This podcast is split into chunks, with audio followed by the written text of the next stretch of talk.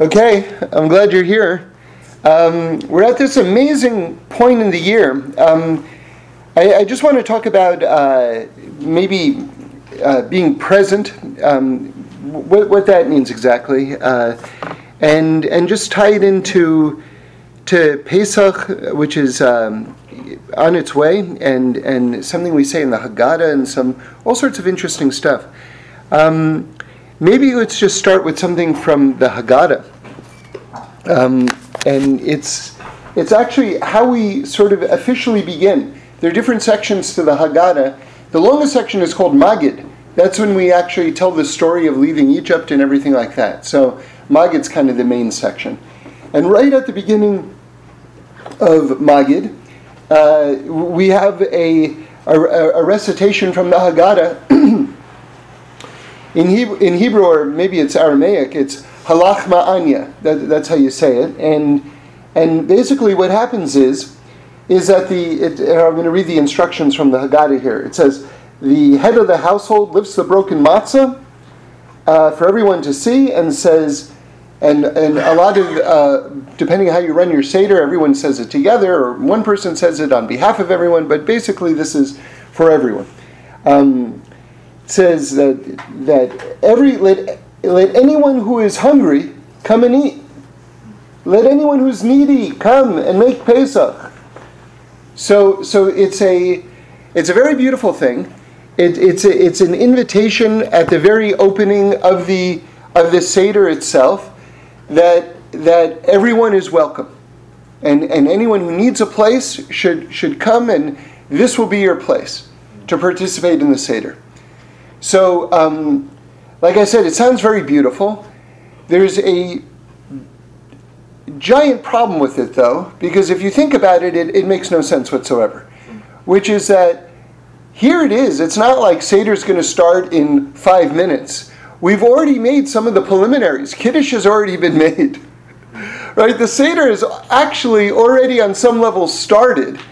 And now here you are at the table in the in the beginning of the middle of the Seder who is taking you up on this invitation?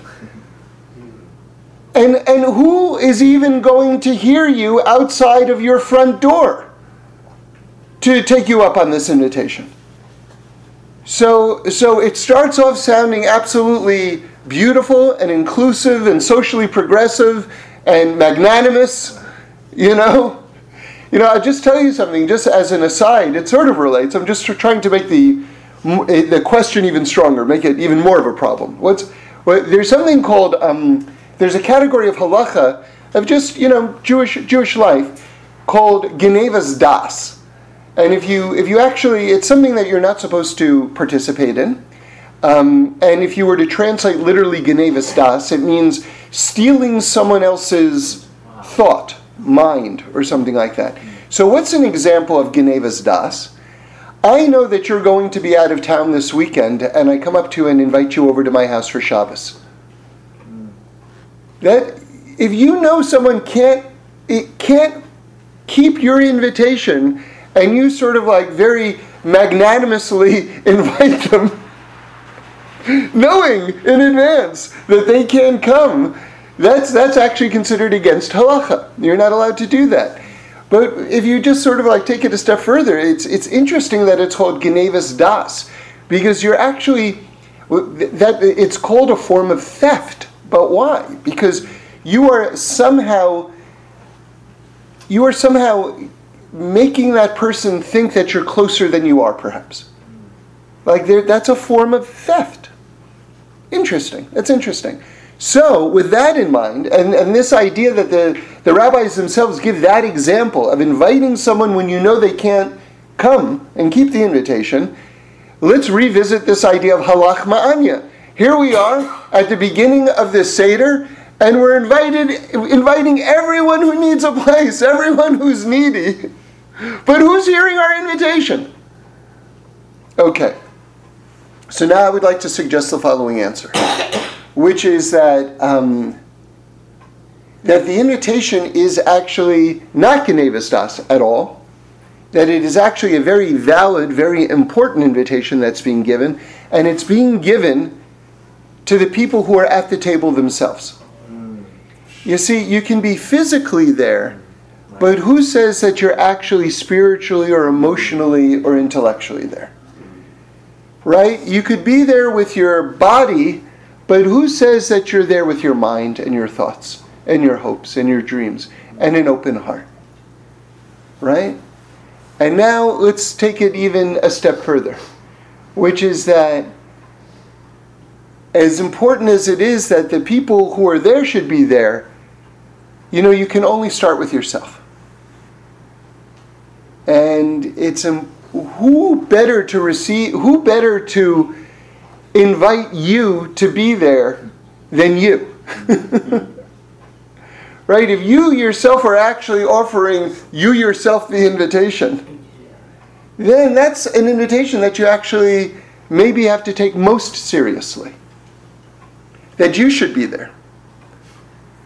So, so it's a part of you calling for all of you to be there. And with that in mind, I want to tell you a, a, a Torah, beautiful Torah.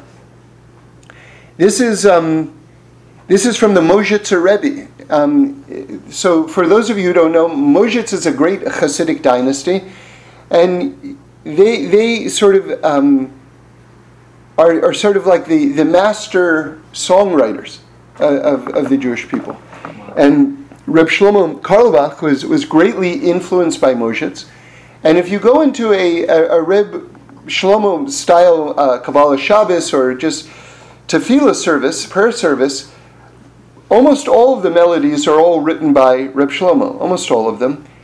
There, there are a few exceptions. If you like, if you sort of like made it into the service, that's kind of a big deal. And, and those songs are often from Mozhitz. So I'll give you an example. I'm not much of a singer, but just I, I, unless I sing it, you won't know what I'm talking about. So, like the Reb Shlomo Havdalah, which which I do, this is from Mozhitz. You know, it goes da da dee da dee da dee da dum bum ba dee da oh ya oh da da dee dee da dee da dee da oh yo yo ba da dee da da dun da da dee da da dun da dee da oh yo Okay, so this is this that's Mozhitz, you know. There's um, there, there are other examples in, in, in, in the service, but um, just beautiful, super holy, like resonant, you know, like you're you're really there. You're you're really there. When you hear melodies like that, you're there. And I'll tell you an awesome Torah from the Mozhitzer Rebbe. They say that that you know in terms of the sort of the cartography of the heavens, right? That that the that the the heichel heichel means palace. The heichel of of Negina, which means song, the palace of song, is right next to the palace of Tshuva, right? Of, of spiritual holy return, you know, back to back to Hashem. So the Mozhitzer says, because then, and if you just think about that for a moment, when you when you're around very beautiful singing, they uh, oftentimes that will bring you to tears, and and and that that sort of opens up your heart and your soul, and you you you, want to get closer to God at that moment. That is tshuva. That's it's one of the greatest forms of tshuva. So you see this connection between music and and return, but the Mozhitzer says that I say the heichel of negina is the heichel of tshuva meaning it's not they're not just next to each other they're one and the same so again you see the the, the, the, the power of holy music and, and remember as we as we always say we always mention this Torah that it says in Pirkei Avos that, that Hashem spoke and, and, and, and the world came into being, right? We say that in Baruch She'amar and different places. But Reb Shlomo says, no, Hashem sang and the world came into existence. And, and I saw a, a, a source for that actually in, in uh, from Rabbi Trugman's book, from the uh, uh, Tikkunei Zohar, that, that the, the word itself, Breishis, if you rearrange the letters of Breishis, it actually spells Shiras Aleph Beis. So the word Breshis itself is says the song of the Aleph Beis, the song of the letters. So here you see that the word Breshis, you know, with beginnings, out of beginnings, the very first word of the Torah, is hinting at, at this beautiful singing, which is, you know, weaved into the fabric of creation itself. Okay. So we're talking about how this opening invitation at the Seder Ha Lachma Anya, that we that that it's not empty, that, but that it's meant for us, and that it's meant for each of us individually. So with this in mind, the Moshe Rebbe was, um, you know, also a an amazing Torah scholar and, and, and commentator, and so so this is this is what he says. This is Hashem says to Moshe, and it's uh, if you want to see it, you have to see it in the Hebrew. I'm going to read an English translation, but you have to see it in the Hebrew. It's um, it's Shmos 24:12, Exodus 24:12, and and there's this great Great, amazing pasuk. Verse in the Torah. It says, Hashem said to Moshe, Come up to me to the mountain and be there. I will give you the stone tablets, the Torah, and the commandments that I have written for the people's instruction. So the Moshe Rebbe points out, it doesn't have to say, um, come up to me to the mountain and be there. It doesn't have to say, and be there. If you come up to the mountain, you're on top of the mountain, right? Doesn't have to say, and be there. If you climb up to the top of the mountain, you are there. But he says, no, no, no, the Torah is telling you so much, uh, something so much deeper. You can be on the top of the mountain and not be there because your thoughts are someplace else. So, you know, this whole um, be here now kind of movement, right? This is already in the Torah from thousands of years ago. This is, the Torah is talking about this. Hashem is talking about this thousands of years ago. And you have a classic, classic. This is a life changing Torah from the Baal Shem Tov based on this, which is that where your thoughts are, that's where you are. It's one of the most important teachings of the whole Baal Shem Tov, you know? You know, and, and especially when it comes to um, closeness, trying to be close with God, spiritually elevating yourself. Because a lot of times it's sort of like, um, for whatever reason, you're just not there. You know, your, your life has not progressed to that, that, that place of, say, full observance or, or, or maximum observance or uh, whatever you imagine that where you would like to ideally be. But sometimes your, your thoughts and your heart are in that place. In other words, they're sort of like, they, they've sort of like leapfrogged ahead of you. And they actually are in that place. And so, as the Baal Shem Tov is, is saying in, in a way that I think is very empowering and reassuring to us, if your thoughts are in that place, if your heart is in that place, you are in that place. And that, that can give a person a lot of strength and a lot of hope that they can actually, you know, whoever you're sort of like greatest role model is in, in, in, in, in terms of closeness or, or, or spiritual greatness that there, there are moments in our lives where we can be in that place, right? Just because that's where our thoughts are and our hearts are. Okay. So, so now I want to just take it to another level, which is, yeah, you, if you want to, that the Seder really formally begins, by the way, there's, there's two Torah mitzvahs. Out of the 613 mitzvahs, there's two of them being done at the Seder table.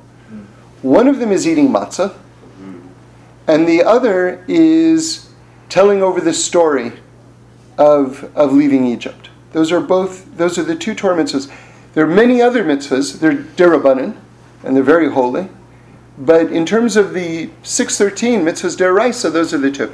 So the very beginning of this mitzvah deraisa of telling over the story is this invitation.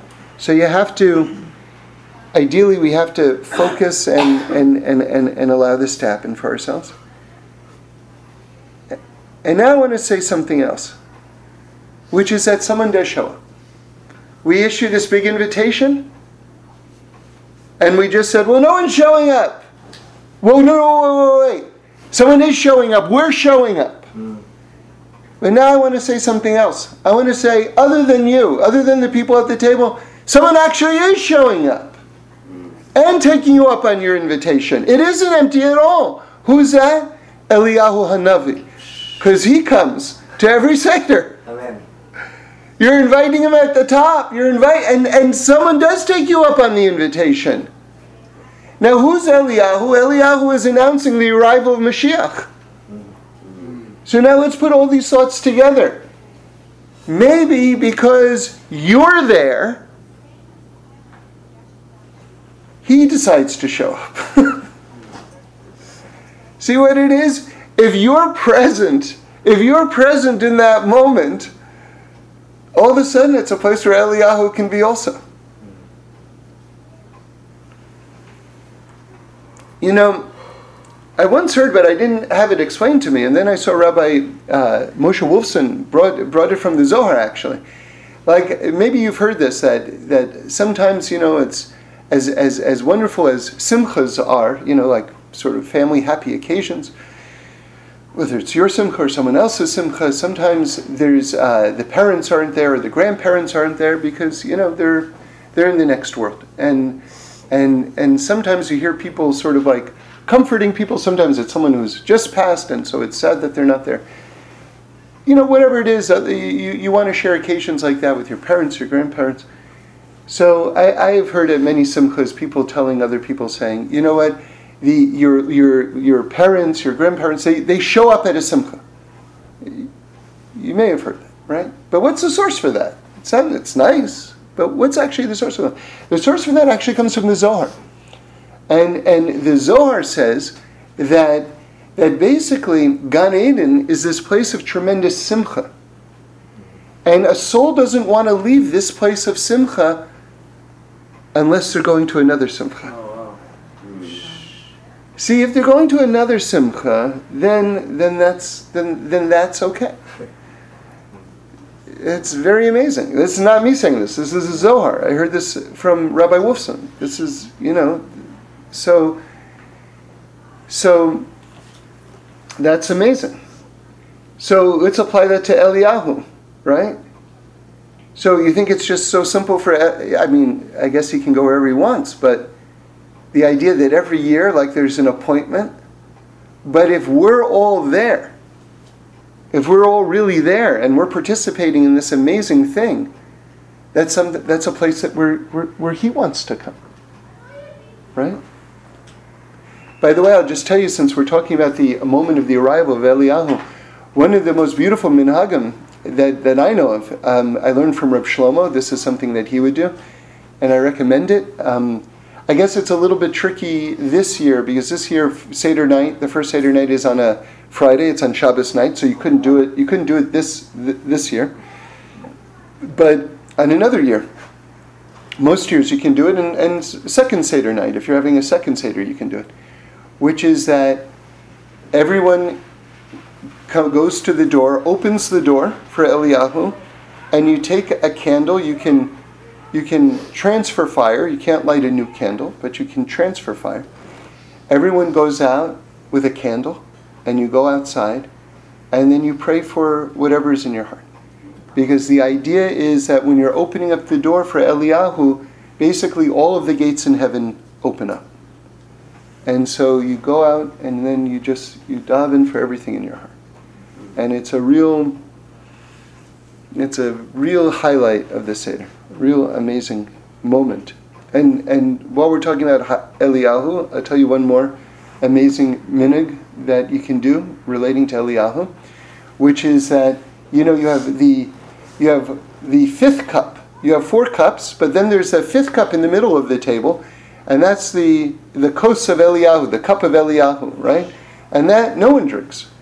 And by the way, there's um, different phrasings. The four cups of wine correlate with these four phrasings of redemption, but then there's the fifth greatest sort of like um, expression of redemption in the beginning of of uh, Shmos, Exodus, in the the parsha there, and that is sort of assigned to Eliyahu because that's the ultimate redemption. But anyway, I, I, I heard this minhag and I, I love it. It's, I guess, a Hasidic minhag, which is to take a teaspoon from the cup and you could put a teaspoon from his cup in your fourth cup. Ah. So you're not you're not drinking from the cup, but everyone who, who wants it is is getting from that fifth cup, you know? And that's that's that's again this this idea of Eliyahu becomes present because because you're there, because you're there, he's there.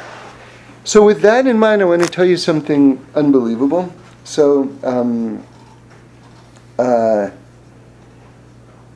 it's it's uh,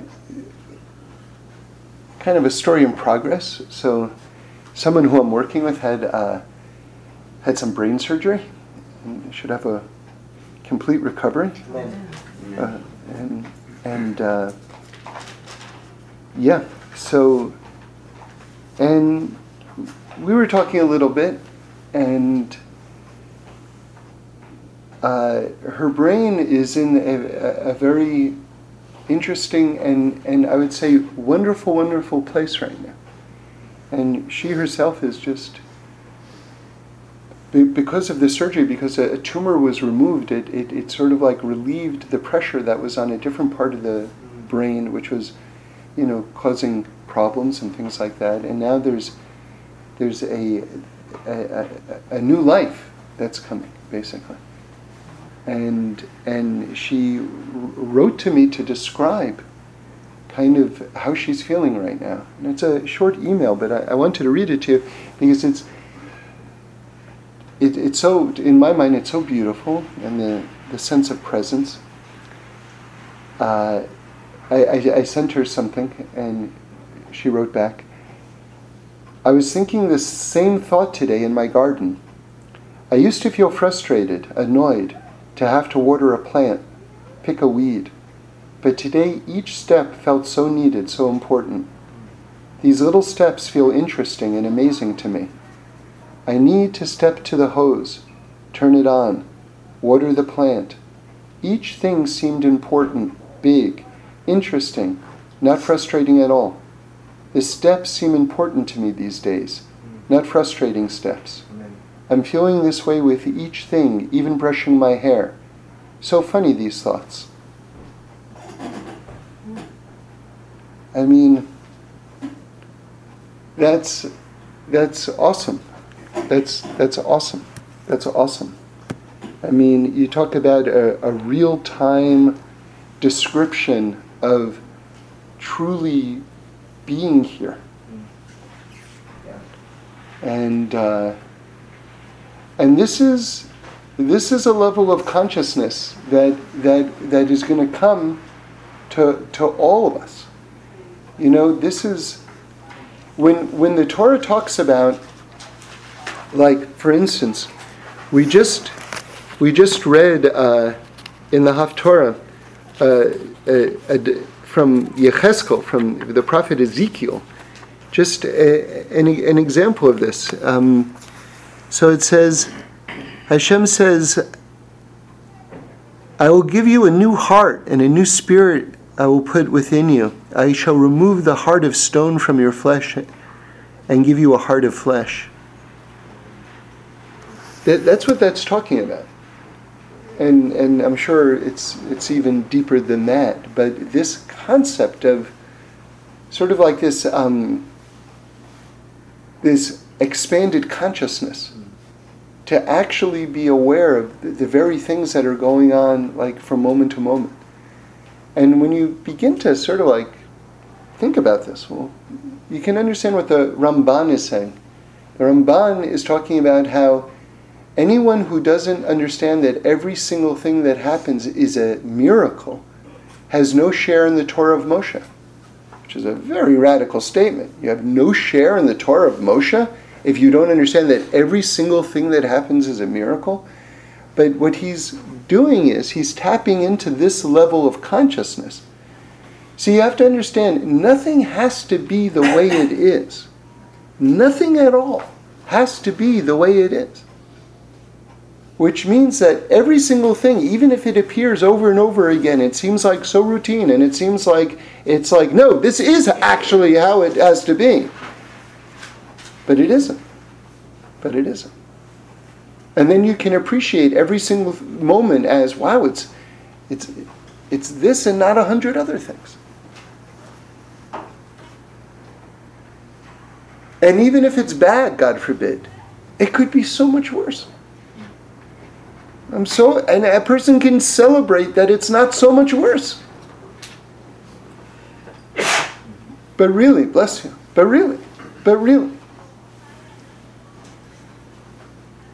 So, with this in mind, I want to bring it back to to uh, the Mishkan, back to back to Pesach, back to the calendar, because something really interesting I saw from the Ramban, which is, you know, we, we just finished the book of Exodus.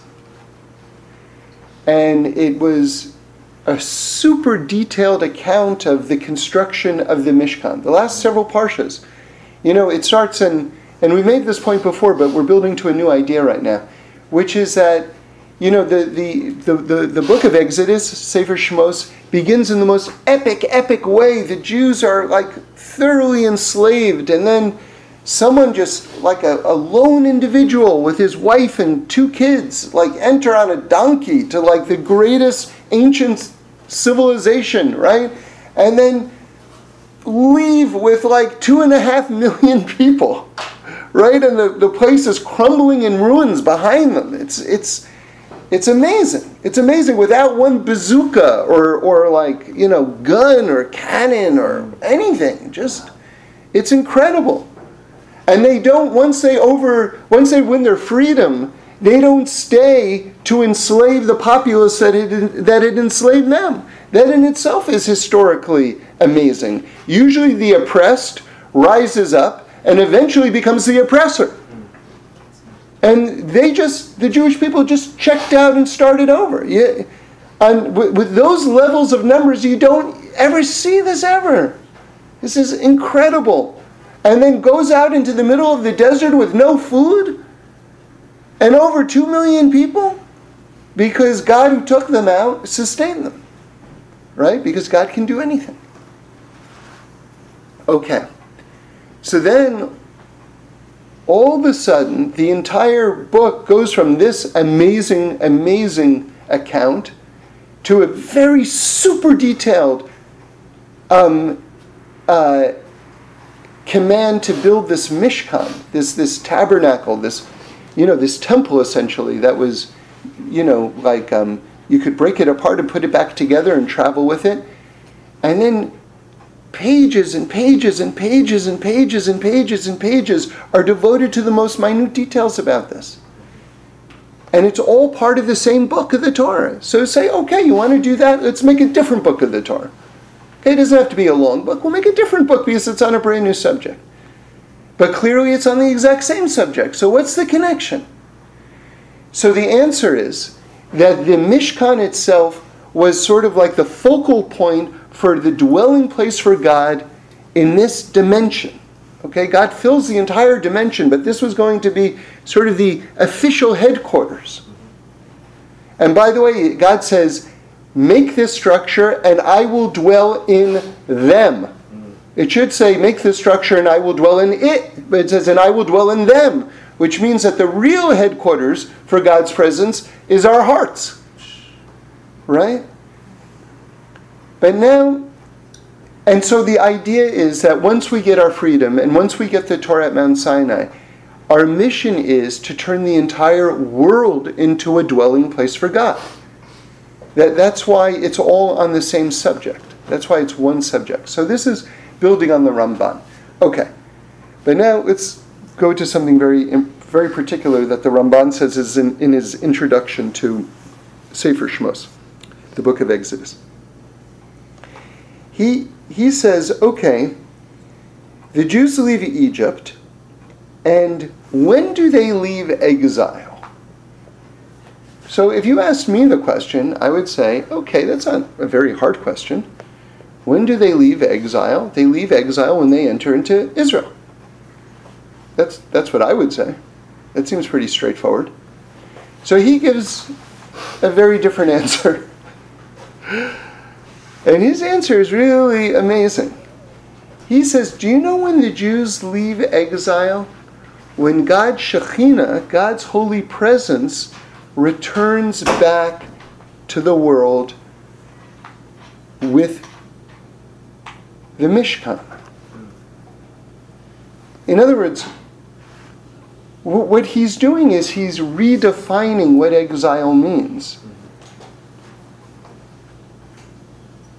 Exile means that the most palpable presence of God, which we call the Shekhinah, this, which is not any physical entity, it's just a, you know, this, you know, closeness of God, returns back. When the, when, when, the, when, when the awareness of God returns back to us in the fullest sense, that's the end of exile. And that was the greatness of having the Mishkan, and that's why we pray to this day all of the time for the rebuilding of the Beis Hamikdash, the Holy Temple in Jerusalem, because that is, in this historical iteration that we are in right now, that is our Mishkan today, is the rebuilding of the Beis Hamikdash, the Holy Temple in Jerusalem.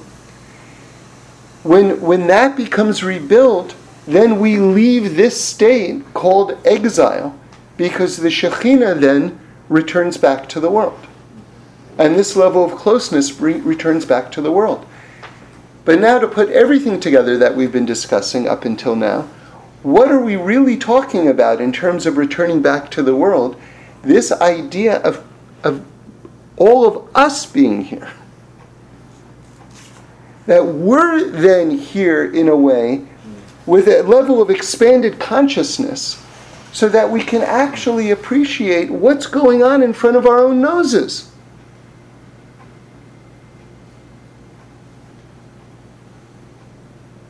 Okay. Now for some questions and answers. Um, is Eliyahu Hanavi a real physical person? Or is he a representation of something more esoteric? I think we say that it's a real person. So, so we know that he's an actual historical figure. Right. Now, if you look at the Or HaChaim, when he's talking about um, Adam and Chava pre-eating from the tree of knowledge, I, I believe this is the example that he gives. He says, imagine a two-story house. So a person can go upstairs and downstairs at will, right? So that's that's what reality was before we ate from the tree of knowledge.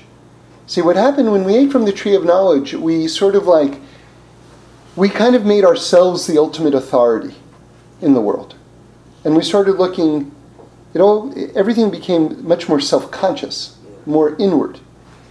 And um, for instance, we started noticing our own nakedness which is sort of like was not our consciousness at all because we were sort of looking outward, not looking at our own selves.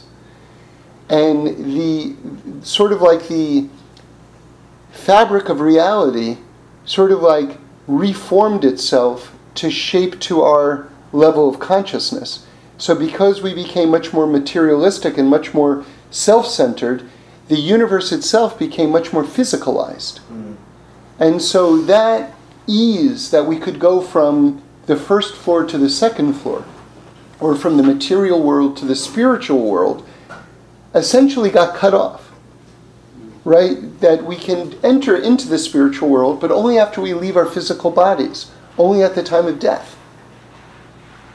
So, so what I'm trying to tell, I'm answering your question about Eliyahu, but what I'm trying to tell you is that from the very beginning, this idea of going upstairs, downstairs, or from the physical world to the, to the spiritual world, was something that was sort of built in as normal into reality. Yeah. But then, from almost the very, very beginning, it became not the regular thing. But then, the one who signifies, the one who embodies redemption, was basically going to remove that ceiling, if you will, right? It's, it's, it's ushered through Eliyahu. Well, Eliyahu's not Mashiach, but he announces Mashiach, so it's one concept. So it makes sense that the, that the sort of the emissary, the ambassador of this expanded consciousness is someone who still can go upstairs and downstairs at will. And when, and when, he, when he comes downstairs, does he manifest? How does he manifest himself? Like, well, they, you know, we we've got many stories over the years about you know just that he can inhabit whatever body he wants. You know, so so you know, Reb Shlomo used to tell this story. I heard him tell this story myself more than once. It was one of his favorite stories, which was he knew a couple, and this couple was was just got married that night, and they didn't have any money to their name and um, they were taking, they were on the subway coming back from their wedding, right? And they were just sitting there, and one, I guess the wife said to the husband, You know, it's okay we don't have any money, but I wish just for tonight, you know, this was their wedding night, just for tonight we, we had a place that we could go to, like a special place we could go to. And there was a person on the subway and you know a black brother, and he looked at them and said, "Ah, look at you, the two of you. You're in love, aren't you? You're you're you're really in love. I can see it. You're in love." And then he took out an envelope with a wad of cash and he threw it to them. Wow! No way! Yeah. Wow! And it's a true story. It was told to Reb Shlomo by the people who who that couple, and he used to tell that story a lot. He loved that story, and he would always say, he would always say that that was a modern Eliyahu story. He would always make a very special point that that was Eliyahu. Wow, wow. So, so, so we don't know. You know, I mean, there's many, many, many stories. There's, there's, there's, a, there's a story. Um, I saw this story too. It's, it's sort of kind of a different flavor to this story, but, but it's a good one to know. Which is there was someone who. Um, said to his Rebbe, I want to be able to see Eliyahu because we know we have a tradition that if, if a person reaches a certain spiritual level, level Eliyahu will actually come in and learn with them. So, in fact, by the we mentioned the Or Chaim, I believe it was the Or Chaim, that that there was he would learn in the middle of the night, and his his wife would um, would uh, bring him tea. I, I, and and anyway, I guess she was nifter. She left a picture or something like that. Or I don't know if I have this story right exactly, but but let me just get to the next point. I, I don't remember all the details, but the most important detail is this this detail there was there was a, a servant who lived in the house, a girl, and and she when she would she started bringing tea. I think it was because the the wife died, and she brought two cups of tea. And it was just him sitting alone, and he said, "Why are you bringing two cups of tea?" She says, "For you and the person you're learning with." Wow. And then he married her because he, he was like, you know, my, my, even my wife didn't see, but you saw. So obviously, I have to marry you. you know, like, you know, if you're on that level. so, but that's not even the story I wanted to tell you. It was another story, which is um, that someone wanted to see Eliyahu, and the Rebbe told him, learn for 40 nights, straight nights, and, and you'll, you'll see him. So on the 40th night, and uh, like an old broken like man, like like a beggar, comes to him and starts asking him questions, and he says, "You know, I'm I'm trying, I'm getting, I'm getting ready to meet Eliyahu. like, get out, basically."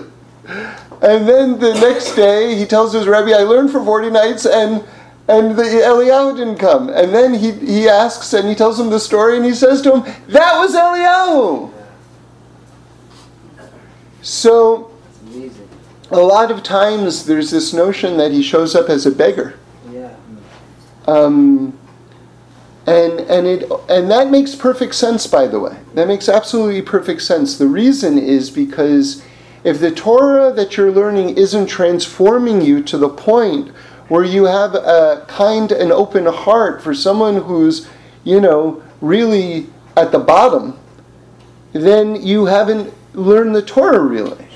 You know, like, like someone famously went up to the Kotzker Rebbe and says, I've been through Shas, meaning I've been through the whole Talmud, which is a, a staggering accomplishment. And the, the Kotzker Rebbe says, has, has Shas been through you? Right? You can go through the pages, but have the pages gone through you? Like that's that's the question. So it makes sense that Eliyahu shows up often as a beggar because, you know, it's you're only on the level if you can speak to someone who's in that place in society in a way that's beautiful and, and, and befitting their kavod. And even if you don't think that it's it's Eliyahu, you know, you, you should still treat them with kavod. You know, as as, as Reb Shlomo said, as a, young as a young boy, he, he saw his father was getting ready to meet someone who was had a reputation of being a thief in the community and he saw his father standing in front of the mirror and straightening his tie and straightening his beard so you know that he should look his best. And the young Reb Shlomo said he's a thief. And and and, and his father said to him Shlomo there isn't enough kavod in the entire world for one person to give another person. Mm, right? So and he wasn't telling him that he's Eliyahu it doesn't have to be Eliyahu.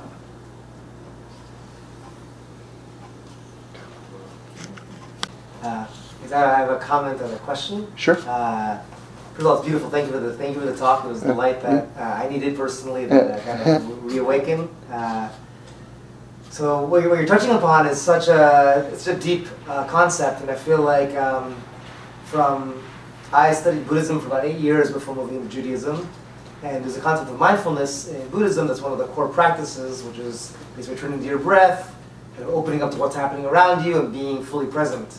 And I was very shocked when I moved into Judaism that I felt like I'd go into these houses of study, and many people that I would talk to didn't have those tools available to them, and they almost, uh, I don't know, like it was, it's, it's like a whole new tool set to, to, to give people, you know? So I would just encourage everyone, including myself, to to take a little bit of time every day just to go back to the breath and to really start practicing getting in tune one's own, with one's own breath because the breath is the bridge between the physical and the spiritual in many ways. Uh, and it's a bridge to higher consciousness. And when you start breathing, and when you can start weaving that in different parts of your day, you, you do mitzvahs with new levels of intention, and it's it's so beautiful, you know. So it's a tool that I really hope that everyone takes advantage of because Hashem gives us the breath every moment. We have the breath. It's yes. amazing. It's such a gift and we rarely ever use it to its full potential.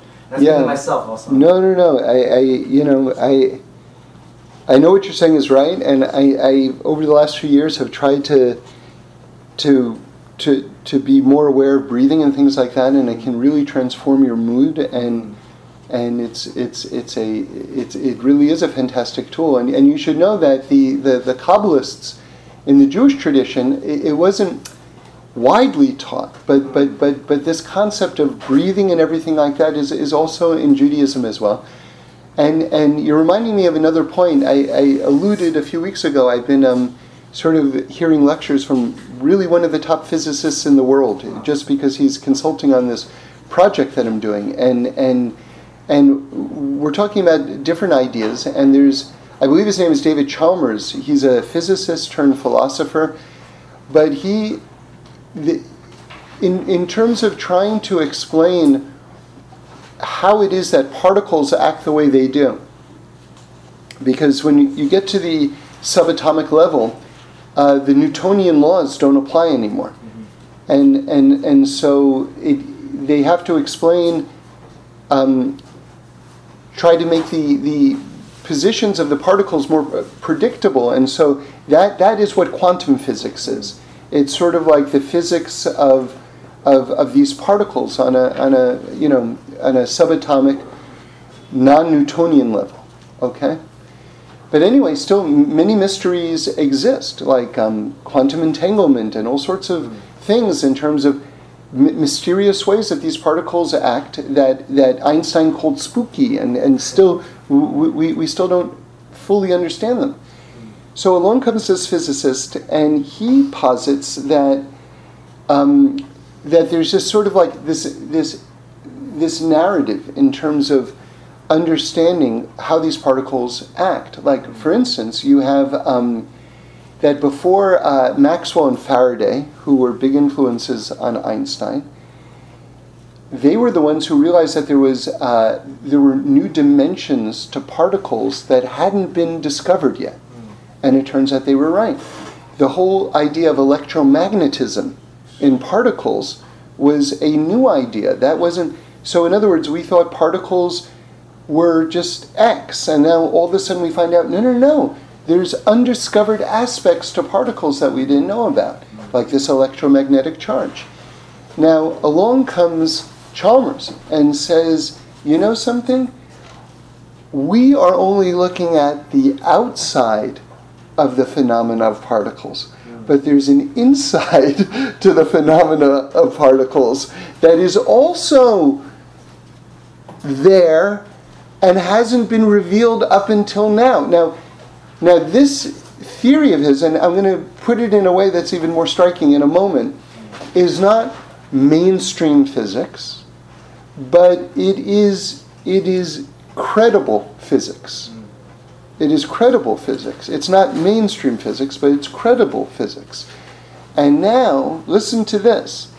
What he is actually positing, what he's saying, is that particles are conscious. Okay? So so the the the physicist that I'm learning with right now I said, well then that suggests that it's part of a greater consciousness. Now he said he doesn't say that because what his agenda was was to say the, the least amount that he could in order to make it the most scientific Right. and in accordance with just where science is at right now. What, what you want to do with it, you know what I mean? You, you, can, you can run with it. But so this is just me talking right now. This is not him talking. But it seems to me if, if you have the building blocks of reality, if they are conscious, then they are part of a greater consciousness. That, you know, it just seems fairly obvious, you know? So, so in other words, and what do we say? We say that we are inhabiting God. so, I mean, it's a very Jewish, it's a very Jewish thought, very Jewish thought. And, and again, it's another example of how physics and science itself is catching up to Torah, you know? It's, it's very cool. It's very cool. Amazing. So I had a question about uh, the end, I think, of the last parsha with uh, Moshe uh, having coming down wearing a, a mask, so to speak. I was wondering what the, Right. the real Hebrew word was for that. Someone, a friend of mine, Yeah. talked about yesterday. She said it's a veil, actually, not a mask. And how does that connect to being fully present? It's very interesting because like we're being fully Yeah. present and like we wear a mask is like they're you know, Okay, good. So this is. Um, I'm glad you're asking about this. I, you can look up the Hebrew, um, but I'm going to just speak about this from a different angle. So, so this is from the uh, from the Chidushei HaRim, and he says something very amazing because there's a connection between last week's parsha and this week's parsha. Last week's parsha ends, as you're saying, with Moshe's come down now with the second luchos, the second tablets, and his face is absolutely shining and um, I believe they call the uh, the the light Karen something like that. But Karen also means can mean horns, and this is why Michelangelo painted uh, Moshe with horns, and how this myth grew up that Jews have horns and things like that. Although someone once told me that um, that I thought was interesting that certain people's payas are long, and if you actually are ignorant and you think Jews have horns, you might look at payas and think, oh, those are the horns. I mean, there's a weird logic to that, but but anyway, Jews don't have horns. But but it comes. They they located the source of this is from the glow that Moshe's face had um, when he when he had the the the uh, the tablets, and then that's the, the the very end of the previous week's parsha. And then the beginning of uh, Vayakhel begins with the mitzvah of Shabbos. Which is interesting because, you know, we already have Shabbos as one of the Ten Commandments, so we already have the mitzvah of Shabbos. But here's just like a whole section right at the beginning of the, Shab- uh, the Parsha, keep Shabbos and everything like this. So, what's the connection between Moshe coming down? His face is glowing. The people's faces are not glowing, by the way, because of the Chet Egel, the sin of the golden calf. And then all of a sudden they're talking about Shabbos. The Torah is talking about Shabbos right away, like the next thought, the next line. So now listen to this. This is from the Ari, and this again kind of ties very much into what we were discussing today. So the Ari says, you ready for this? Moshe basically shares this light. You see, what to all of us on Shabbos. See, it says that when we accepted the Torah at Mount Sinai, we said the words Naseh v'nishma. We will do and we will hear. It should be the opposite. First you hear something, then you do it. But we were so on board with God's goodness, we were like, no, no, no. What, God, you're good. Whatever you want, we're going to do it. And then yeah, we'll hear it later. We'll, we'll, we'll figure it out later what it means. It doesn't matter. If it's coming from you, it's good. We'll do it, then we'll hear it. And God was like, Who taught you the secret of angels? Right? So this was the highest probably we ever got as a nation when we said these words, Naseh v'nishma. But, but, but the idea is that after the sin of the golden calf, when again, the sin of the golden calf, remember, is almost in lockstep in terms of the eating from the tree of knowledge. Because we reach the level, the Gemara says, the Talmud says, that we reached the level of, level of Adam and Chava before they ate from the tree when we got the Torah at Mount Sinai. And then we dropped back down. But when we when we got to that level, it says we got two crowns on our heads. One for Naseh and one for Nishma. One for we will do and the other for we will hear. But that we lost those crowns by the sin of the golden calf. Okay? It's a whole topic in itself. And it says those crowns are going to be returned to us in the future. But now listen to this. The Ari says, now Moshe comes down, he's glowing because Moshe still has the crowns. But listen to this. The, according to the Ari, every Shabbos we get the crowns back. Wow. And you feel something if you're into Shabbos. If you're into Shabbos, you understand and and there are people that I, I'll tell you something. Um, well, forget it. There are people who look different on Shabbos. 100%. They they have a light to them that that if you if you are sensitive to these things, you can see this. You can see this. So this is this is a very real thing, but we certainly know it on just a consciousness level. If you really keep Shabbos, if you really not just observe Shabbos, if you celebrate Shabbos, you know, and I'll tell you something, the Happy Minyan this Shabbos morning, I mean, I don't know if anyone was there. Were you there? Yes. The singing, right? It was. It was not from this world. It was not from this world. And I was thinking it, and then Rabbi Freeman started speaking about it. I mean, I think everyone who was there like heard something was going on. Something just transcendent happened. And that Shabbos, that Shabbos, and that's the connection between Moshe's face glowing when the rest of the people's weren't, and then the Torah speaking about Shabbos because that gets returned back to us on Shabbos. But again, as I always say, and I, I just I just want to say this again, if you want to experience Shabbos like the way we're talking about it, it's you need a community. You need a community who's doing this. You can't just do this alone in your house. It's great if you can try, you know, try to try it. But but this type of thing is is something when when when, when people get together and it happens. Okay.